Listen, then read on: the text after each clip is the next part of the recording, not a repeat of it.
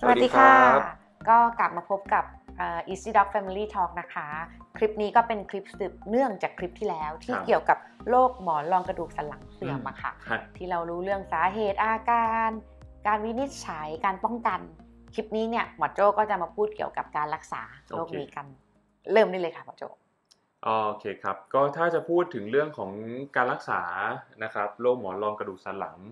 เสื่อมนะครับเอาเป็นว่าผมจะเรียกสั้นๆว่าโรค กระดูกหลังเสื่อมก็แล้วกันอืมนะครับดีค่ะอ่าจริงๆใหญ่ๆเนี่ยเราจะแบ่งเป็นประมาณ 3-4 ขั้นตอนนะครับ ขั้นตอนที่หนึ่งเลยเนี่ยเป็นขั้นเริ่มต้นเลยนะครับ ก็คือการกินยานะครับ แล้วก็การทำกายภาพอ๋อกินยากับทำกายภาพใช่ใช่ค่ะนะครับ โดยการการกินยานะครับ จริงๆก็มียาที่ควรจะใช้เนี่ยร่วมกันหลายตัวนะครับ โดยส่วนใหญ่ตัวที่หนึ่งที่เราใช้ก็คือเรื่องยาแก้ปวดค่ะ นะครับยาแก้ปวดก็มีให้เลือกมากมายหลายชนิดตั้งแต่ปวดน้อยจนถึงปวดมากอืมนะครับ ยากลุ่มที่สองที่เราจะใช้เนี่ยส่วนใหญ่ก็คือกลุ่มยาคลายกล้ามเนื้อนะครับ ซึ่งส่วนใหญ่เนี่ยเราจะใช้ในคนไข้ที่มีเอ่อกล้ามเนื้อตึงร่วมด้วยนะครับ อาจจะเป็นกล้ามเนื้อบริเวณเอ่อแผ่นหลังค่ะหรือกล้ามเนื้อบริเวณสะโพกด้านหลังอืมนะครับ นี่เป็นบริเวณกล้ามเนื้อที่เจอค่ะตึงตัวได้บ่อย แล้วก็ให้ ยาพวกนี้เข้าไปช่วยคลายด้วยอืมนะฮะค่ะอ่ายากลุ่มถัดไปก็อาจจะเป็นยากลุ่มที่ลดอาการระคายเคืองทางเส้นประสาทนะครับพวกนี้เนี่ยเราก็จะใช้ในกรณีที่คนไข้มีอาการเส้นประสาทโดนกดทับค่ะนะครับอาอย่างที่บอกไปแล้วว่าอาจจะมีอาการปวดร้าวลงขา มีชาขา ขาอ่อนแรงอะไรอย่างเงี้ยนะครับค่ะก็ยากลุ่มพวกนี้ก็จะช่วยได้ค่ะนะฮะอืมแล้วก็ยากลุ่มที่สี่ที่เอ่อมีใช้บ้างแต่ไม่ได้เยอะมาก ก็อาจจะเป็น กลุ่มยาที่ช่วยเรื่องการนอนหลับ ให้หลับไปเลยอย่างนี้เหรอคะอ่า เพราะว่าคนไข้ที่มีโรคกระดูกหลังเสื่อมเนี่ยบางค่ะทีมันปวดมากจนกระทั่งมีปัญหาด้านการนอนอืมนะครับพอมีปัญหาด้านการนอนเนี่ยมันก็จะทำให้อาการปวดเนี่ย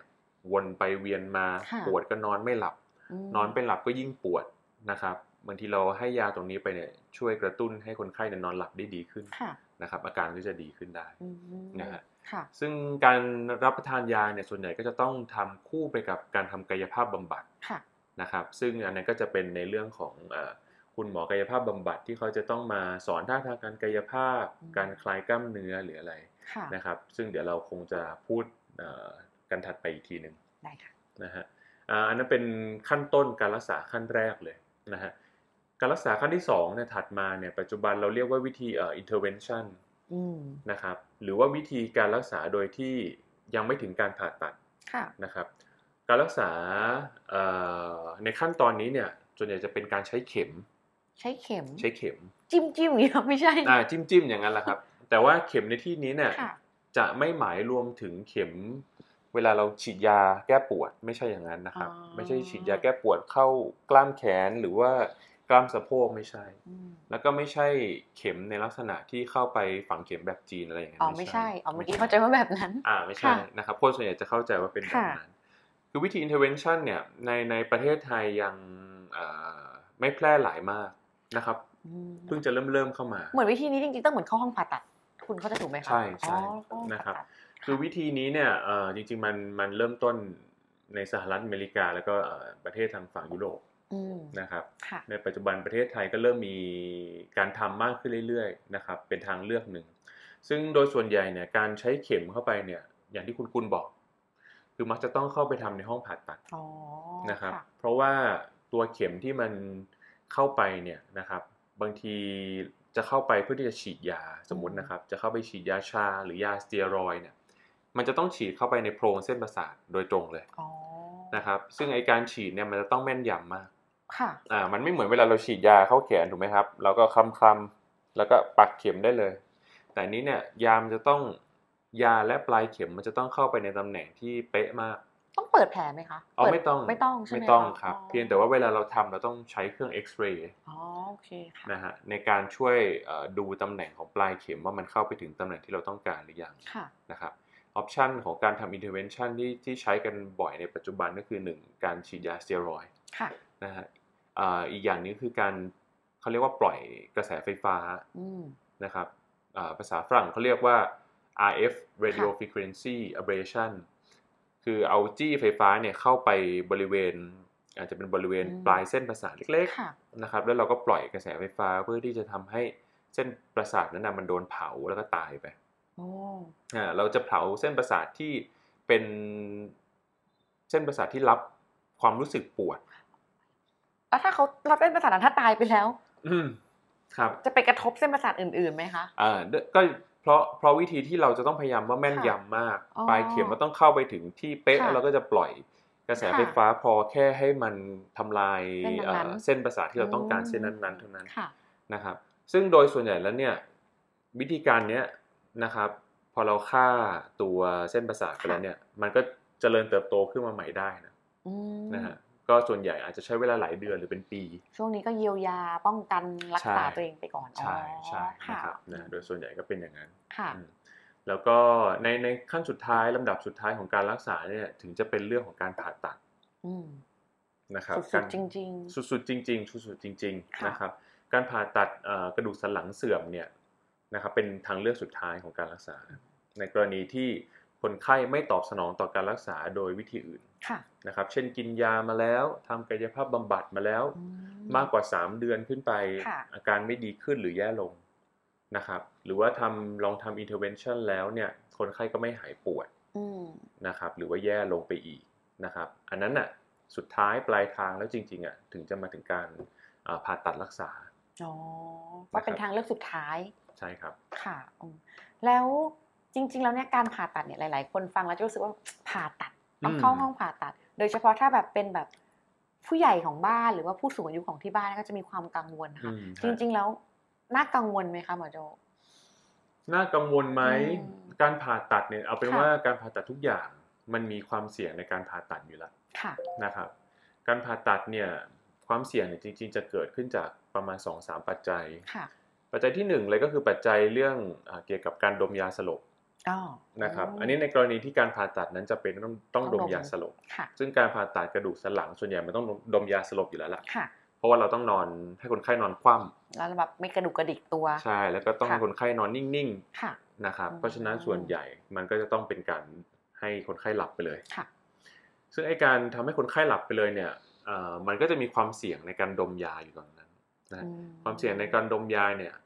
จริง ๆ ส่วนใหญ่ก็คือเป็นความเสี่ยงที่อยู่ในตัวคนไข้เองอืมเช่นคนไข้ถ้ามีเรื่องของเอ่อโรคหัวใจค่ะนะครับเอ่อโรคปอดค่ะนะครับ หรือว่าโรคเกี่ยวกับเคยมีพวกเอ่อเส้นเลือดมีปัญหา หรือเคยเป็นสโตรกเส้นเลือดในสมองตีบหรืออะไรอย่างเงี้ยมพวกเนี้ยมันก็จะเพิ่มความเสี่ยงในการดมยาสค่ะลบอ๋อเพิ่มความเสี่ยงเข้าไป ใช่ เพราะฉะนั้นมันก็เอ่อเป็นความเสี่ยงที่หนึ่งก็คือค่ะความเสี่ยงเรื่องการดมยาค่ะ ส่วนความเสี่ยงที่สองนี่ก็คือความเสี่ยงในเรื่องของเทคนิค หรือว่าจังหวะที่คุณหมอทำผ่าตัดอืมนะครับ ซึ่งไอ้ความเสี่ยงตัวนี้เนี่ย มันก็มีตั้งแต่ความเสี่ยงในการเสียเลือดเยอะค่ะนะครับ ความเสี่ยงในการที่ไปบาดเจ็บต่อเส้นประสาทอืมนะครับอืมแล้วก็ความเสี่ยงอื่น ๆ ที่เกิดจากแผล เช่นอ่าอาจจะมีเรื่องแผลติดเชื้ออ๋อค่ะนะครับ หรือว่ามีเรื่องของไปบาดเจ็บต่อถุงน้ำเส้นประสาทอะไรประมาณเนี้ยนะครับอืมซึ่งก่อนผ่าตัดเนี่ย ก็คุณหมอผู้ผ่าตัดเขาก็ต้องแนะนำอยู่แล้วว่ามีความเสี่ยงอะไรบ้างอืมหมอโจ้คะแล้วจริงๆแล้วเนี่ยการผ่าตัดเนี่ยมันมีมันมีทั้งหมดกี่วิธีบ้างคะอืมอืมครับอ่าจริง ๆ เป็นคำถามที่คนไข้ถามบ่อยอืมนะครับ ถามว่ามันมีกี่วิธีเนี่ย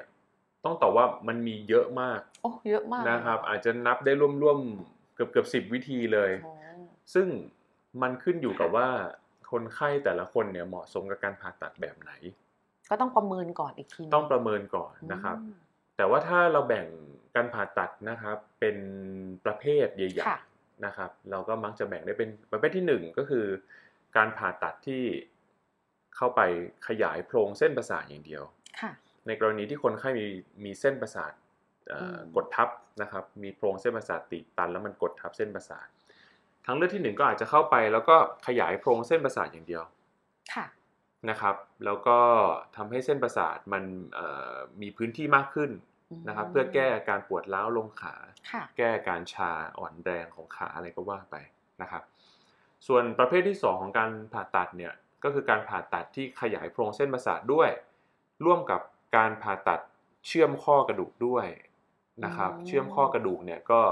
หมายถึงว่าการจะต้องมีการใส่ที่เขาเรียกว่าใส่เหล็ก ใส่น็อตยึดแล้วล่ะโอ้ นะครับอาจจะต้องมีการใส่กระดูกเทียมค่ะนะครับเพื่อที่ทำให้เกิดการเชื่อมข้อนะครับอืมซึ่งอันเนี้ยอืมในรายละเอียดก็คงต้องต้องผมผมว่าต้องมีคลิปหนึ่งอะ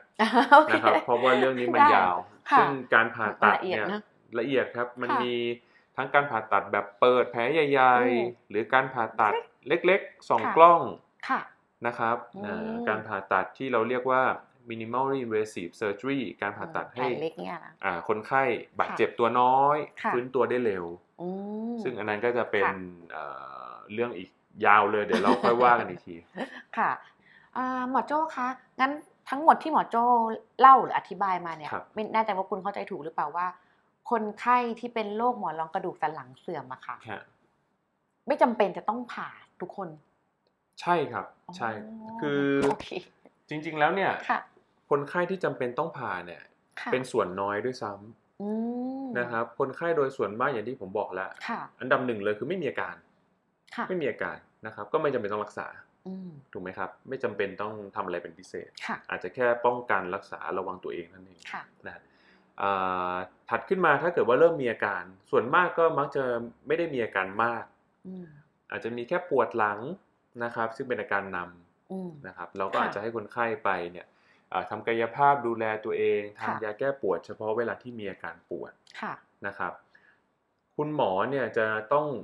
มีความจำเป็นต้องเริ่มรักษาจริง ๆ จังๆเนี่ยส่วนมากก็ต่อเมื่อคนไข้มีอาการโดนกดทับของเส้นประสาทอ๋อ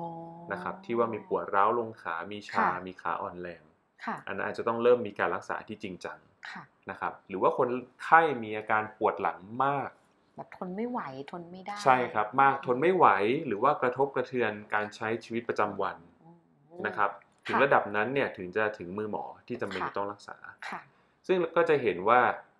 กว่าที่จะไปถึงขั้นตอนค่ะการผ่าตัดเนี่ย คนไข้จะเหลือปริมาณน้อยมากครับ ที่จริง ๆ แล้วต้องการการผ่าตัดอืมเพราะฉะนั้นแล้วไม่ต้องกลัวเรื่องค่ะเอ่อโรคกระดูกสันหลังเสื่อมค่ะนะครับ โดยส่วนมากแล้วก็สามารถรักษาได้โดยการที่ไม่เจ็บตัวค่ะ ก็ถ้างั้นก็คุณผู้ชมหรือคุณผู้ฟังที่ดูคลิปนี้นะคะ แล้วเหมือนคิดครับว่าตัวเองจะเป็นโรคกระดูกสันหลังเสื่อม แล้วคิดว่าจะต้องรักษาโดยวิธีการผ่าตัดเท่านั้นเนี่ยไม่ต้องกังวลนะคะ ก็คือไปปรึกษาแพทย์ไปพบคุณหมอก่อน แล้วก็ไปดูว่าอาการหรือว่าโรคของเราเนี่ยเป็นอยู่ในขั้นไหนอืมก็ถูกค่อยต้องๆรักษากันไปทีละขั้นนะคะ ไม่ต้องกังวลใจนะคะ ก็วันนี้ก็ขอบคุณทุกๆคนมากเลยนะคะ ก็เดี๋ยวครับไว้มาเจอกันคลิปหน้า แล้วก็มาติดตามกันนะคะว่า Easy Dog Family Talk จะมีอะไรกันบ้าง ขอบคุณนะคะ สวัสดีครับ สวัสดีค่ะสวัสดีครับ